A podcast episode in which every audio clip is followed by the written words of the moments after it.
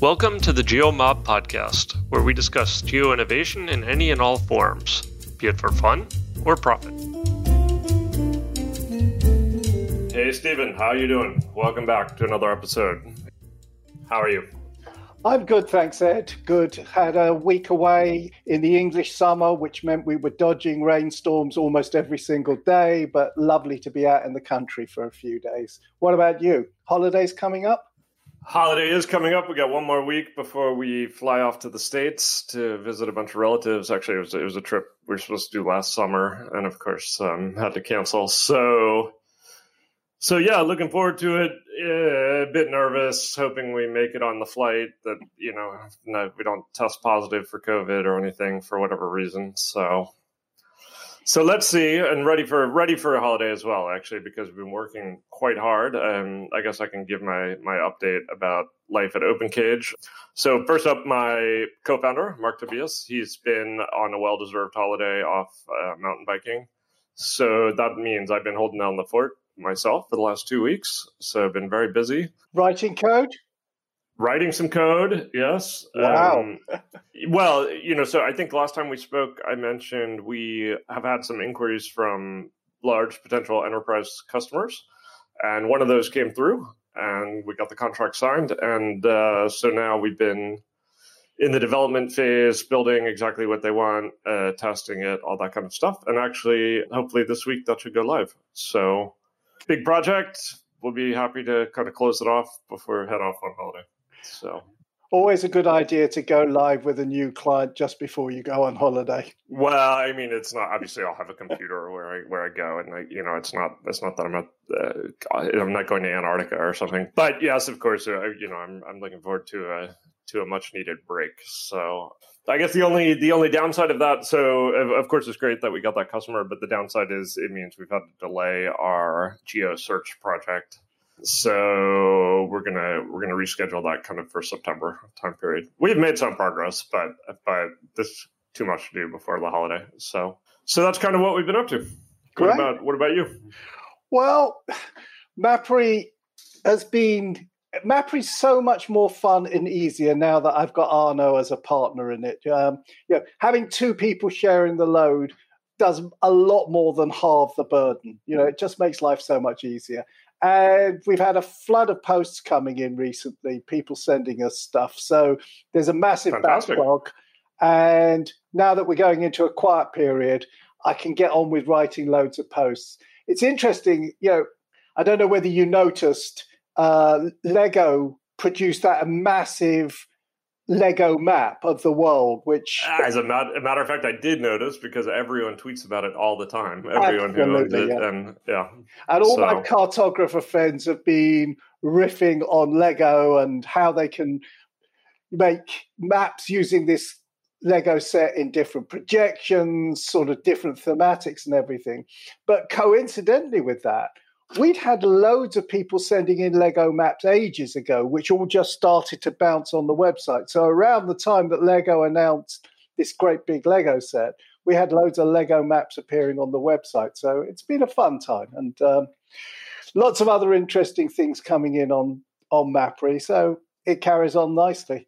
Apart from that, consulting work is calm and quiet and yeah, Matt right. seems to be good in the UK at the moment.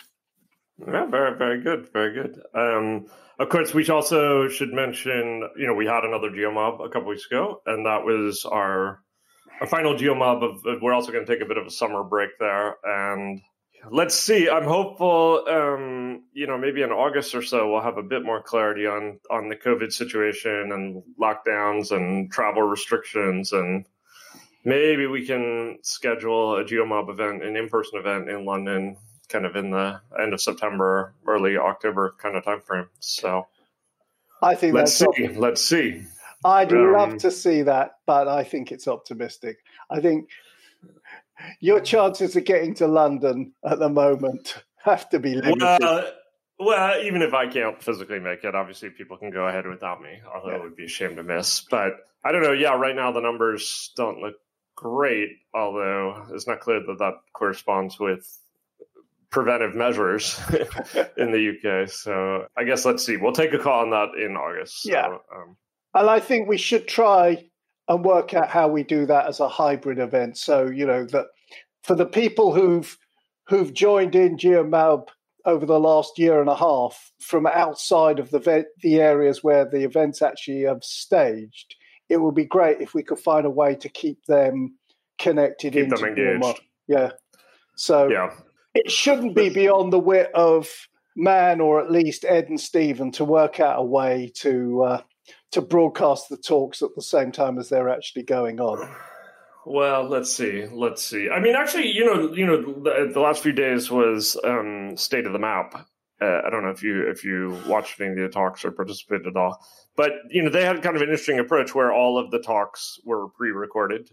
Or not yeah. not all. I mean, they had some live kind of panel sessions, but the actual many of the people pre-recorded their talk, and that way the talk could be perfect. And then you you log on and people can discuss it and ask questions and things like that. But it wasn't a live talk. So mm. I don't know. Maybe there's some variant we can do there of that. I don't know. We'll have to see. So I don't um, really get the point of that. I've got to be honest. Well, it lets people prepare a very good talk, right? And rather than eh, you know, some people aren't great in-person speakers, or also some of the talks I thought I saw it was clever because if it's an in-person talk, it's just kind of the standard format of someone with slides. Where if it's a prepared talk, they can go outside and kind of make a video showing like how things they were mapping or things like that. Right. So, frankly, I found it to be a good uh, change of pace in that regard. Okay. Okay, um, I could see. I could see if you take the cat, if you take the camera outside, if you do something a bit different, maybe it works. Personally, I like the fact that people are talking live occasionally they make mistakes and they they show themselves to be human. But I guess if if you're not an experienced speaker, if you're a bit nervous, all of that's a lot of pressure on you. Whereas if you pre-record it, you can do it a couple of times if that's what you want to do. Yeah. I'd hate it. I'd hate it. All right. Well, fair uh, enough. Fair enough. I mean, the temptation to record again and again to get it perfect would just be too much to well it's i mean stephen it's it's like us with this podcast i mean how many how many hundreds of takes do we have to do usually to get one of these episodes out. I mean it's just absolutely yeah. 1% of 100 yeah so all right well let's move on and uh, chat about the kind of geo news. What do we got? We got a, we got a couple interesting things to talk about there. yeah we have we have indeed. So um, let me start off with the OpenStreetMap Foundation talking about leaving the UK. And I think it's important that we say, as a starter, that they're talking about leaving the UK. They haven't actually made a decision that they're going to do it, I don't think. Yeah, it's it's not clear yet whether there'll be a move, and if so, where them where to where that move would be.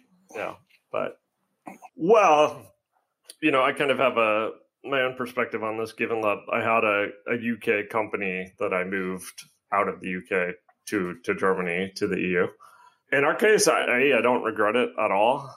It was a bit tedious and it, it, it was a chore to do, and it, you know had some legal costs and things, and it, it was a distraction. But the issue is, in our case, for many many of our customers were in the EU, and the issue of GDPR and where is the data, and and you know many customers are very concerned about this. Yeah, and and many of our European customers were asking us, you know, in the lead up to Brexit and, and the the many lead ups to Brexit, uh, the, uh, that they were saying, you know, why are we still going to be able to work with you? What about GDPR? And you know, we would try to explain things to them, and our servers were always in the EU and things like that. But my big fear was people who potential customers who would just look at our site and say, "Oh, it's a UK company. I can't work with them. I can only work with an EU company."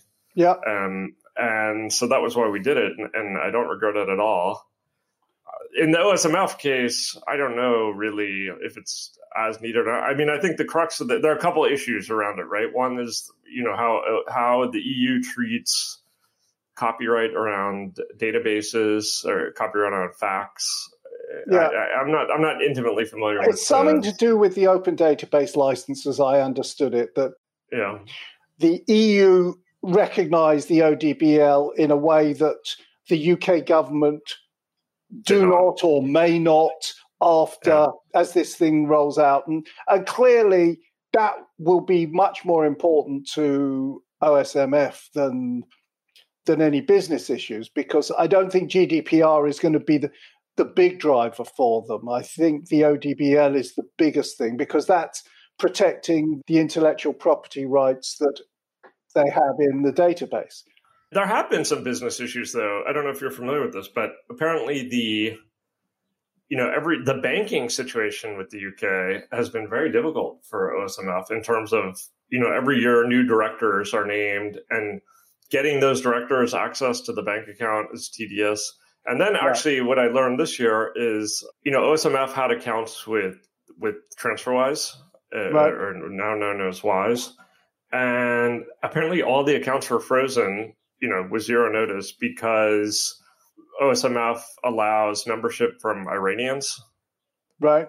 And why, you know, I was like, this could, you know, we're, there are potential uh, sanction issues around doing business with Iranians or things that, you know. And so from one day to the next, just kind of froze the accounts, um, you know, which is very painful. I'm not sure that you'll solve many of those problems by moving to another country. I'm not sure either. I don't. I'm not I mean, sure either. But I mean, just for example, I've not tried to open a bank account in many foreign countries, but when I have done, it's been a nightmarish experience. Here, I, I have. I've had bank accounts in four different countries. The UK is particularly insanely difficult. I have to say. Really? The, the, the whole issue around the UK is that the UK has no proof of identification. Your proof of ID is bringing a water bill from Thames Water. Right. Okay. And and I mean that's just a farce. Whereas in in European countries, you have an ID card, and you just you know it's a very standard way to do right. things. Uh, and then there are also some EU countries like um, Estonia. I don't know if you followed yep. their uh, Estonian e-residency thing, where I mean they have the benefit of basically having a complete kind of restart. Uh, and they I, I actually became an Estonian e-resident, and it's such a smooth, simple experience. Everything very cutting edge, very modern, all done online, all 100% in English, of course. Other, I mean, if you want, you can do it in Estonian and I think also other languages. Uh, it, it, it was really impressive. Whether that would meet OSMF's needs, I don't know. But mm. I think but, they're going to find that if you change directors every year and you want the directors to have access to the bank account, that is going to be a time consuming and challenging process where it, whichever country you're domiciled in. Yeah. Um, but anyway, look, I, what I found more interesting about that whole thing was that it actually re- merited a front page article in the Guardian newspaper and website right. because it was Brexit related or yeah. it was positioned as being Brexit related.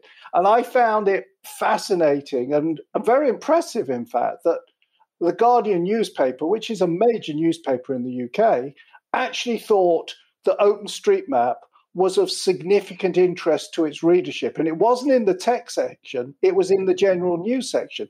And they made no endeavor really to explain what OpenStreetMap was or why it was important. They just assumed that their readership actually knew what OpenStreetMap was. And I thought that was quite amazing. Yeah, it's an indi- indication of uh, you know how popular the project has become, how well known it's become, not just in tech circles. I guess we should also note, in terms of practical implications for the UK, it, you know, it's not as if the OSMF has some staff or something, some some global HQ. I mean, I think they have a mailing address in the UK. I don't think it's it's you know, it's not as if like the team is going to go unemployed or something like that. Um, so I'm not sure it has that big of an implication for the UK. But still, it does seems a shame. Well, it's where it, it's only based in the UK because that's where Steve Coast was when he started it. Yeah, it doesn't pay taxes. It doesn't employ anybody. Um, when I said it doesn't pay taxes, that's not because it's doing anything bad. It's just because it's it's a not for profit. It's a non-profit. Yeah, it's a non-profit making thing that doesn't have any significant income. Well, I don't know. As as as you know, someone who's organized GeoMob London, though, it, of course, it was always kind of a point of pride that OpenStreetMap had started in London, and you know, you still had the kind of inner core of some of those people around. And obviously, they'll still be around, and and that won't be lost. But I don't know. It does feel like uh, we're not rewriting history, Ed. OpenStreetMap still started in London. that is true. That is true. Uh, there's plenty of rewriting of history going on at the moment, but we can both agree that OpenStreetMap started in London. Yes, I, I concede on that point. Yeah. So, so what right. else is happening? Um, well, we got the news from the U.S. that employees at Mapbox are unionizing or, yep. or, or want to unionize. I'm not. I, honestly, I have to say this is not a story that I have followed in great detail, nor where I fully understand the legalities of what it implies. I guess for me, the main point, similar to how you said the the key point with the OSMF story was that the Guardian assumed people knew what OpenStreetMap is.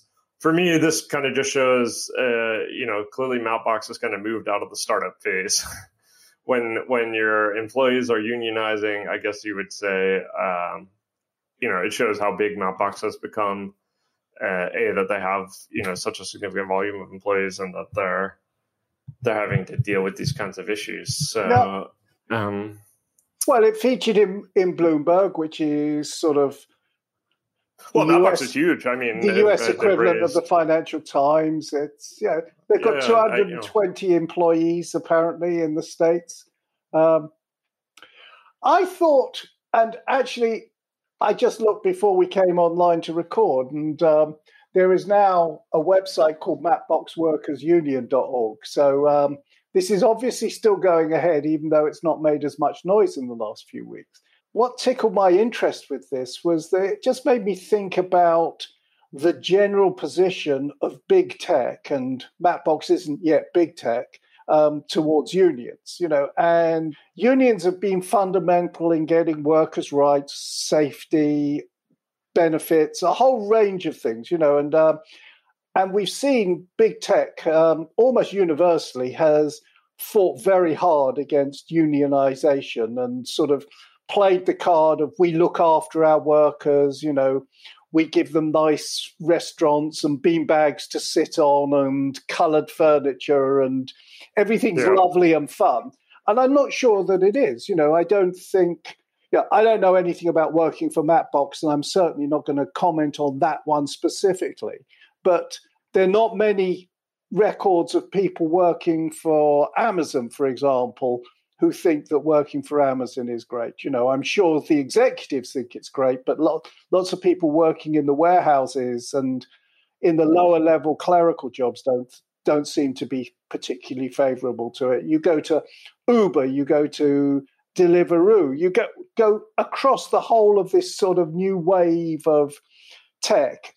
Yeah, I, I, think that though you should differentiate that because many of the drivers of Uber, I mean, you know, this has been a matter of matter of legal debate: are those drivers employees or not, or are they just part time contractors? Whereas, I don't think that's the case with Mapbox, right? The people are they're definitely employees, employees right? yeah. So, so I don't, as I said, I don't fully understand the legalities of what it means, um, you know, to to be a, a, union. And I know one of the issues is, you know, does the union represent the members of the union, or do they represent all employees, whether you choose to be a member of the union or not? And I think, and, and this this can vary from state to state in the U.S. how that is interpreted. Uh, I mean, in general, in Europe, you know, I think obviously workers have far more protections than people in the in the U.S. So I think many of the issues that that companies and employees grapple with in the U.S. are already kind of well regulated in Europe. I mean, the whole situation with uh, healthcare in the U.S. is just a farce. That you know that your employer is responsible for providing your healthcare. I find kind of baffling speaking now as someone who was an employer, like I'm the I'm when I had my company, I would be the absolute worst person to decide on the healthcare options for yeah. my employees. Like, you know, why why would I have any knowledge of how to do that? So I wonder if there's any connection with the fact that workers in Europe, particularly, are much better protected and have more rights and benefits, uh, longer holidays, yeah. presumably a better life work balance and all of those things. And all of the tech giants have grown out of the US, and it's that US culture that creates these tech giants as well. Mm, I don't know. I mean, I think there are a lot lot to dissect there. I've always heard it to be more about the, kind of the the venture capital ecosystem on the U.S. West Coast and things, um, rather than employment law issues. But I guess that's something to consider. But yeah. I don't know. For me, just, I guess it just shows that um, you know Mapbox was, let's say, one of the one of the the, the original Neo Geo companies, right? Mm. And I guess it's been around for about ten years now. Uh, one of the first companies to, to build extensively on OpenStreetMap, um, even though you know now they they continue to support OpenStreetMap massively, but they also use other many other data sets. So I guess it's just showing that you know the, the Neo Geo industry and is is maturing. Yeah, and you know having to grapple with many real world issues like uh, employee employee relations. Yeah. So and to be and to be absolutely open about this, we don't have any idea what response Mapbox have given corporate to the request of their staff to unionize. They may have been fully supportive of it for all we know. I, that's not the impression I got based on some of the things I read on Twitter, but the, admittedly, those were all second or third hand. So you are correct. I don't have any detailed knowledge. You know, the, I think Mapbox has there has been some some change there. The the the the CEO recently switched to a different role, and there's a new CEO. And there's been a lot of speculation of an IPO in in some way, shape, or form. And you know, be that one of these new SPACs or you know how it could mm. work, unclear. Um, so yeah, I don't know. I don't know. I guess I, my point again is just um, you know the the Neo Geo industry, the Neo Geo scene is growing up for yeah. better or worse. Yeah. Yeah, they're so. not plucky little startups anymore when they're starting to have hundreds of employees and unionization um, yeah. and billions of dollars of investment. Correct, correct. Yeah. And you know, now that many people have already left, I mean, it, it, obviously, which is normal over the course of a company that's been around for ten years. You had people who've come and gone, and so yeah, I just thought it was useful to kind of highlight that story for the listeners. So, so what else we got, Stephen? Well, we've got Twitter's MD in India being arrested, I believe. Is that right? Uh, yeah. What happened to certainly, him? Certainly, certainly. Uh, well, so the issue there is, of course, in India, it's illegal to show maps that don't portray the correct uh, borders of India as as defined by the Indian government. And so, you know, obviously there are some some disputed borders uh, with Pakistan and and China. Yeah. So, and if you show an incorrect map, you know that can be, uh, you know, prosecuted. Um, tough situation for Twitter though, because I don't, you know, how do you how do you police all the content of all your users? That's a it, rough one. It wasn't a Twitter user. It was in the careers section. I see. And I think it was Twitter recruiting, if I understood it correctly. Yeah, I, I mean, so but, still so difficult, right? It's so I difficult. Mean, I'm sure someone. I mean, I, I, doubt this was some sort of intentional uh, challenge to the sovereignty of India, but rather just someone probably just quickly did a search for map of India and grabbed the first image they found. You know. Yeah, so. I mean, it says. Um, I'm just looking at an article in the Indian Express, um, and it says um, the controversy erupted after it was discovered that a map of the world in the Tweep Life section under careers on the platform's website showed the Union territories of Jammu and Kashmir and Ladakh as lying outside the borders of India the distorted map had pins for three offices of Twitter in India. So, you know, it was a map for recruitment which showed three Twitter offices in India, and the pins had been dropped on a presumably a Google map or an Open Street map that had the borders um, drawn incorrectly. Um, yeah, but they, I mean, you know, again, I'm sure it was just some employee somewhere was given the task of like, you know, on all recruiting pages, show the map of the country with pins mm. of our office. But this really gets into the crux of this whole discussion about you know, how how do you have a global internet with national rules? Or how do you have a global map with national rules? Because yeah. you know, last count, there were over 200 border disputes around the world. You know, there's hundreds of them. You know, sure. and um, you know, different countries assert territories, and India is particularly robust in its defense of its authorized version of its borders. But, you know, I'm sure the Chinese are pretty strict on what people show as being Chinese territory. Russia and Ukraine will be showing completely different maps of the Crimea, Crimea at the moment. And you know, if you're producing a global map, whether you're Google, whether you're OpenStreetMap, how do you show those borders?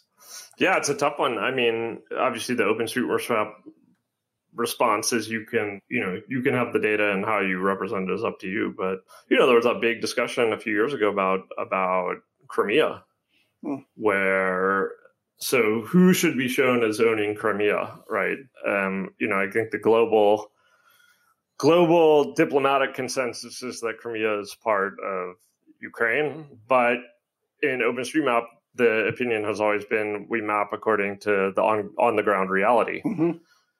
Um, so this is complex, yeah. right? Yeah. So which one? And you get an I, edit war going on. You know, you'll get, get an edit. There, there are many edit wars all the time. Yeah. All the time. Yeah. Um, yeah. So not just about you know the exact line of control, but you know what the name. Actually, have you followed this whole thread on the uh, the OSMF talk list about the body of water that uh, most people in um, in in the English speaking world know as the Persian Gulf? Should it be named the Persian Gulf, or should it be the Arab Gulf, or the yeah. you know? I guess there are different yeah. different versions of this name based on who whomever you're speaking with. So Absolutely. Um, so I hope that the MD of Twitter in India manages to stay out of prison. I really don't think um, the representation of borders on a map should be a reason for going to prison, but.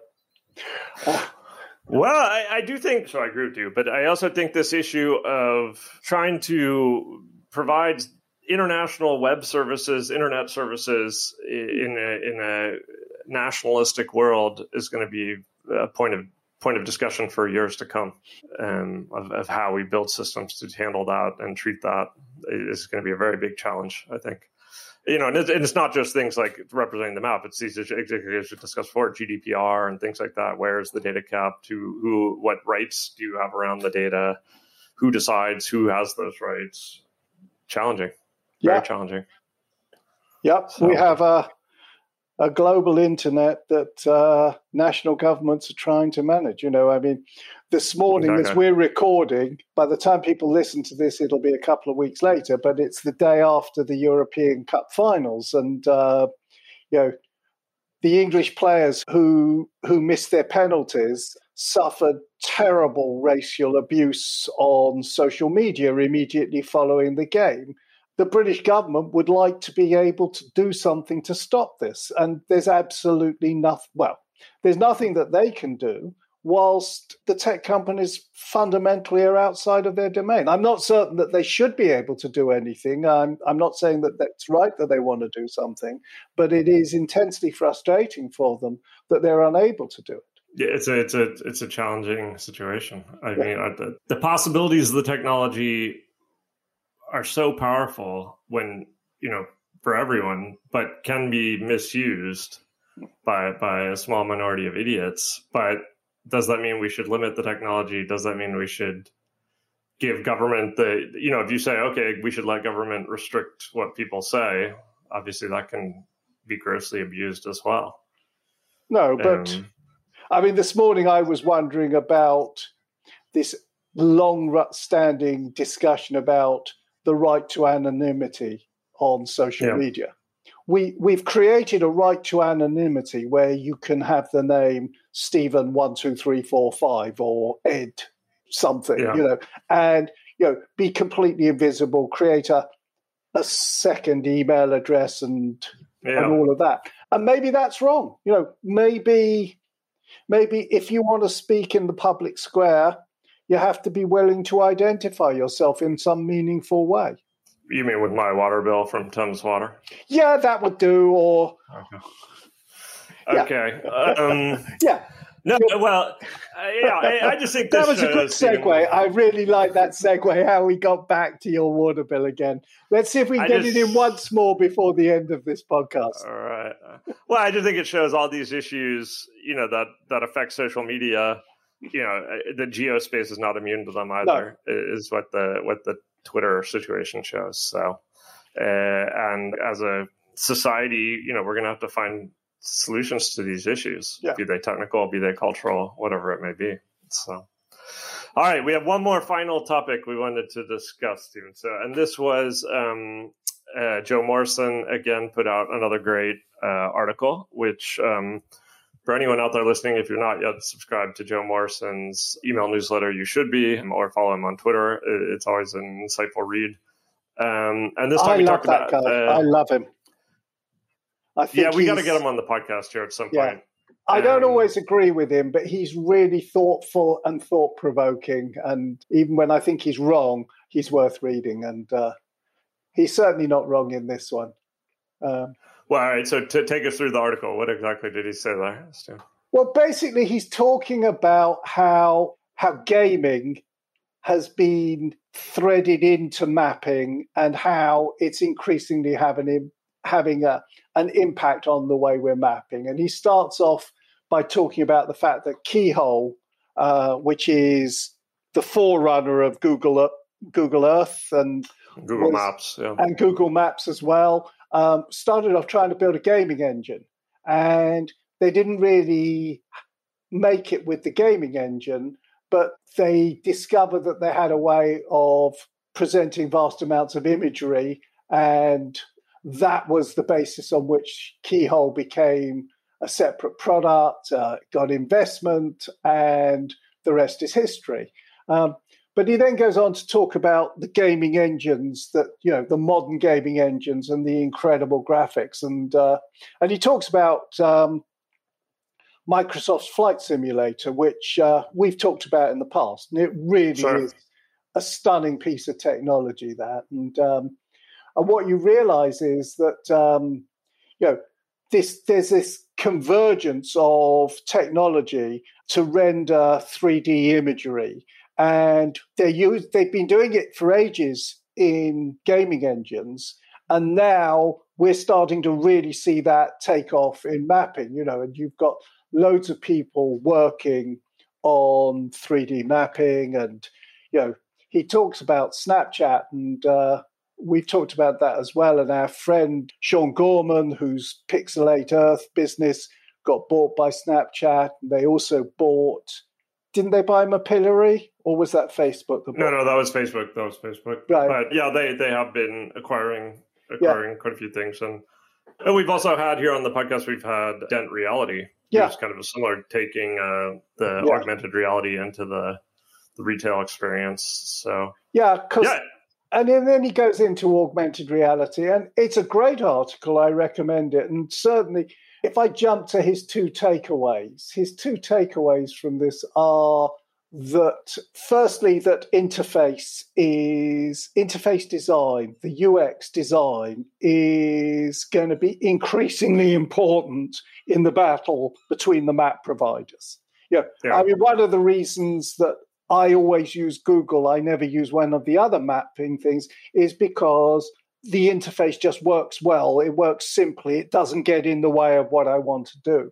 Um, as we go to 3D and virtual reality and all of that, um, the interface is going to become increasingly important because if you find yourself doing the wrong things, not getting to the right part of the application, uh, you're going to get pissed off and move away from it. So he talks about that. And he also talks about artificial reality and how, you know, the stuff that Snap are doing in particular, using Sean's technology and other technologies that they've acquired, is going to be transformative. All in all, an article I think well worth reading. Yes, I agree. And I mean, A, it's worth reading, and B, it's difficult to argue with his conclusions. I, I guess for me, it, was what are the implications of that? I mean, one thing I do worry about is, you know, at GeoMob, we often have hobbyists or, or tiny startups who kind of come up with very interesting ideas and are innovating. Um, but the problem is creating great interfaces is a real, really difficult mm. skill particularly if you're trying to do that across all the different platforms. You know, it's not enough to have an amazing website. You have to have an amazing. It has to look great on iPhone. It has to great look great on Android. You know, who knows what other glasses interfaces we're going to have and things like that. And and that's very hard. That's very hard to yeah. do. And and so maybe, you know, is it the case that the hobbyist ideas will no longer be able to have the breakthrough because they're no longer able to, you know, reach the minimum bar of usability that that now necessitates having you know a, a, team of people who are experienced in this and and know all the tips and tricks for each different different platform. Well, so I hope not. I hope not. I think I um, hope not either. Also, you mentioned Dent Reality, Andrew Hart, who was on the podcast you interviewed yeah. him a few months back, and um, we've both been following that company quite closely, and we know other people who work there. And that's a small company it, it is, and it's very impressive what they've done. But they have also, you know, raised money and stuff. It's not one guy working at home. No, you know what I mean. No, so absolutely I, and, which is for a period we had the. It felt like we had the the kind of golden age of innovation in that one guy working at home, you know, one person working at home could actually make these very compelling things. And I, I worry that that was that ever know, really the case. I don't know. maybe I, am maybe I'm. I think maybe I'm. Uh, I you think know, you're looking back with rose. You know, glamorizing the past. Yeah, yes, I think you're you're rewriting history. You must yeah. have been staring at your utility bill for too long. Yeah. Either way, though, I, I do agree people should read this article, and and I I do think um, it is absolutely phenomenal. Some of the advances being made in uh, in the gaming engines. I mean, he posts in here one uh, kind of demo video um, from uh, which one is it? From Unreal Engine, oh, which is is just phenomenal. I mean, yeah. just phenomenal. So, uh, well, and and like the newest flight simulators and things. I mean, it's really amazing when you look at how how much better they've gotten over the last decades. So, yeah, very cool, very cool stuff. So. And I just want to point out that uh, despite all our best efforts and not having much to talk about, we're running on and on and on. All right.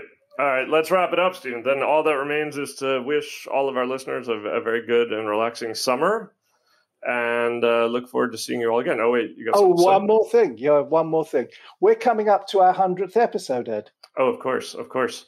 Uh, yes, we are coming up to a hundredth episode. It'll be sometime in the autumn. So we're debating what to do for that. Um, so if you have any suggestions, then please let us know. Um, and, and, of course, always if you have any questions that you'd like us to discuss here on the podcast or um, suggestions for guests in general, of course, but but also any ideas around the hundredth episode. That would be very nice. So, Quite a landmark coming up. We still got a ways to go, Stephen. Yeah. So yeah. let's enjoy the summer first. Yeah, let's enjoy the summer. Have a great summer. You as well. Take Bye. care. Bye. Thanks everyone for joining us today and listening to the GeoMob podcast. Hopefully you've enjoyed the discussion please don't hesitate if you have any feedback for us or any suggestions for topics that we should cover in the future. You can get the show notes over on the website, which is at thegeomob.com. While you're there, if you're not yet on the mailing list, please do get on the mailing list where we once a month send out an email announcing future events, summarizing past events, and just generally sharing uh, events that you may find of interest. You can also, of course, follow us on Twitter, where our handle is geomob. You can follow Stephen at Stephen Feldman. You can follow me at freyfogle. You can check out Mappery at mappery.org. And of course, if you need any geocoding, please check out my service, which is opencagedata.com. We look forward to you joining us again at a future episode, and of course, seeing you at a future GeoMob event. Hope to see you there soon. Bye.